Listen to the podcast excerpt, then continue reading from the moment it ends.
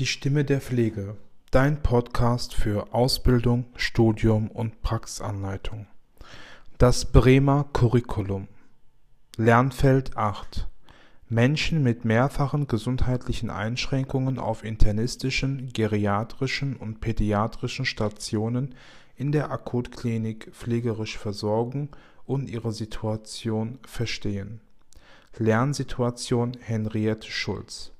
Lernsequenz 6 und 7. Kommunikationstypen in der medizinischen Versorgung. Thema Anamnestische Kommunikation.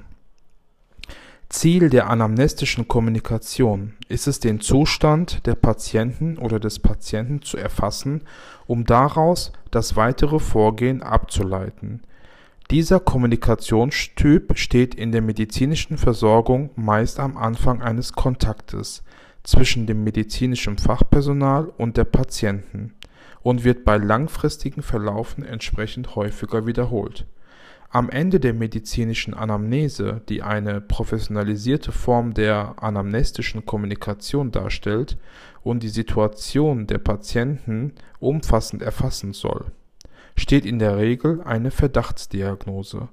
Häufig deckt sich diese bereits mit der endgültigen Diagnose, das heißt die Anamnese liefert einen erheblichen Beitrag zur gesicherten Diagnose, während weitere diagnostische Verfahren häufig lediglich bei Verifizierung, also Bestätigung der bereits durch die systematische Befragung der Patienten erhaltenen Verdachtsdiagnose dienen diese Diagnosen dürft ihr jedoch nicht verwechseln mit der medizinischen Diagnose, denn auch wir Pflegefachpersonen stellen Pflegediagnosen, die unter Risikopflegediagnose, Präventionpflegediagnose oder in der heutigen Begrifflichkeit als Wellness-Diagnosen bezeichnet werden.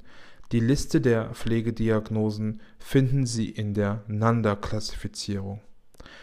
Anamnestische Gespräche werden aber nicht nur von Ärztinnen und Ärzten geführt, sondern auch von Vertretern anderer Gesundheitsprofessionen wie die Pflegefachmänner und Pflegefachfrauen die in der stationären Versorgung übliche morgendliche Befragung nach dem Wohlbefinden durch pflegerisches Personal kann zwar nicht mit der medizinischen Anamnese gleichgesetzt, jedoch auch als anamnestische Kommunikation verstanden werden, vorausgesetzt sie ist bewusst oder unbewusst auf die Erfassung des Gesundheitszustandes der Patienten oder des Patienten gerichtet das heißt, die dadurch gewonnenen Informationen hat eine für die medizinische Versorgung handlungsrelevante Bedeutung.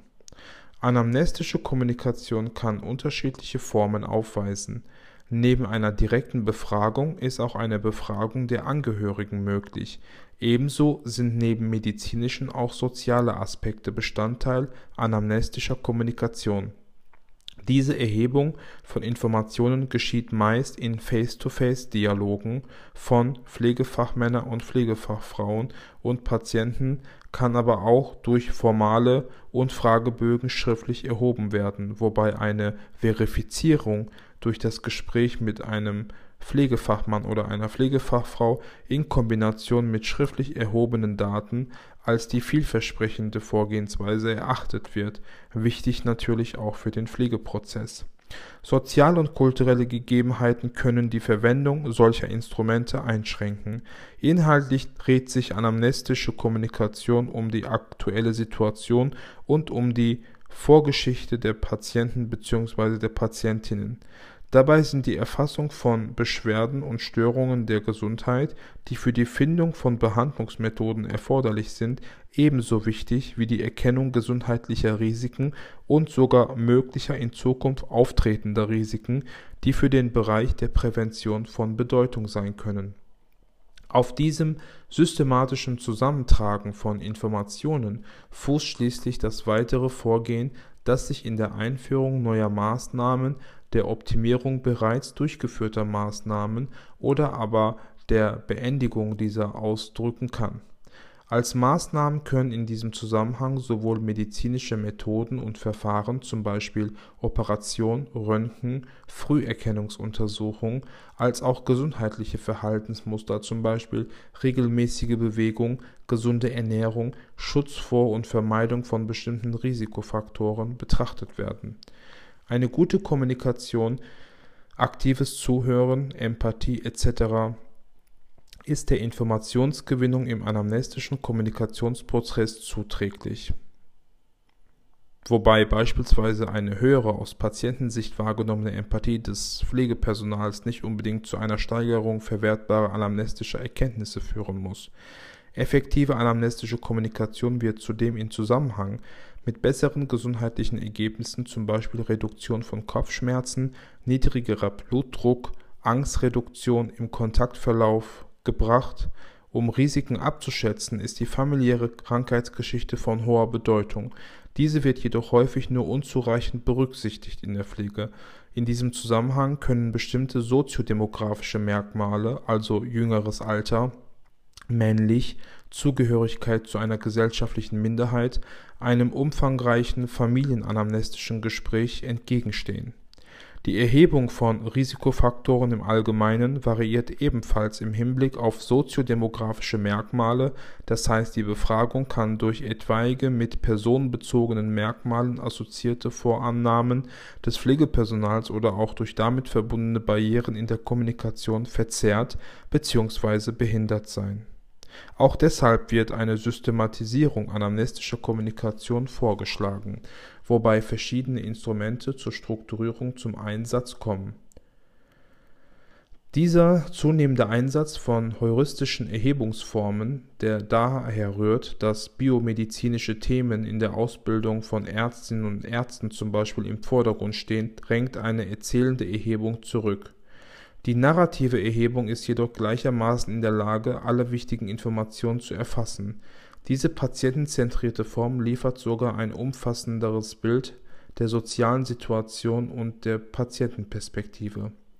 Ein weiteres Problem in anamnestischen Gesprächen sind tabuisierte Gesprächsinhalte wie beispielsweise Sucht- und Sexualprobleme, deren Ansprache häufig vermieden wird.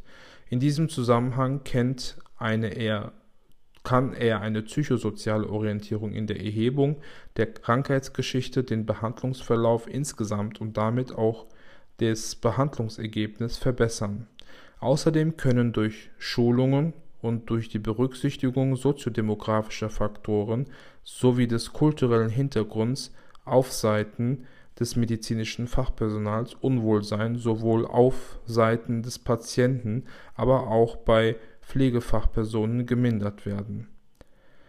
Solche und andere Themen sollten vor allem in der Aus-, Weiter- und Fortbildung des medizinischen Fachpersonals bedacht werden. Dabei können an anamnestische Kommunikationsprozesse auch mit Hilfe von virtuellen Patienten und Patientinnen eingeübt werden, im Rahmen von Skills Lab oder OSCE-Prüfungen.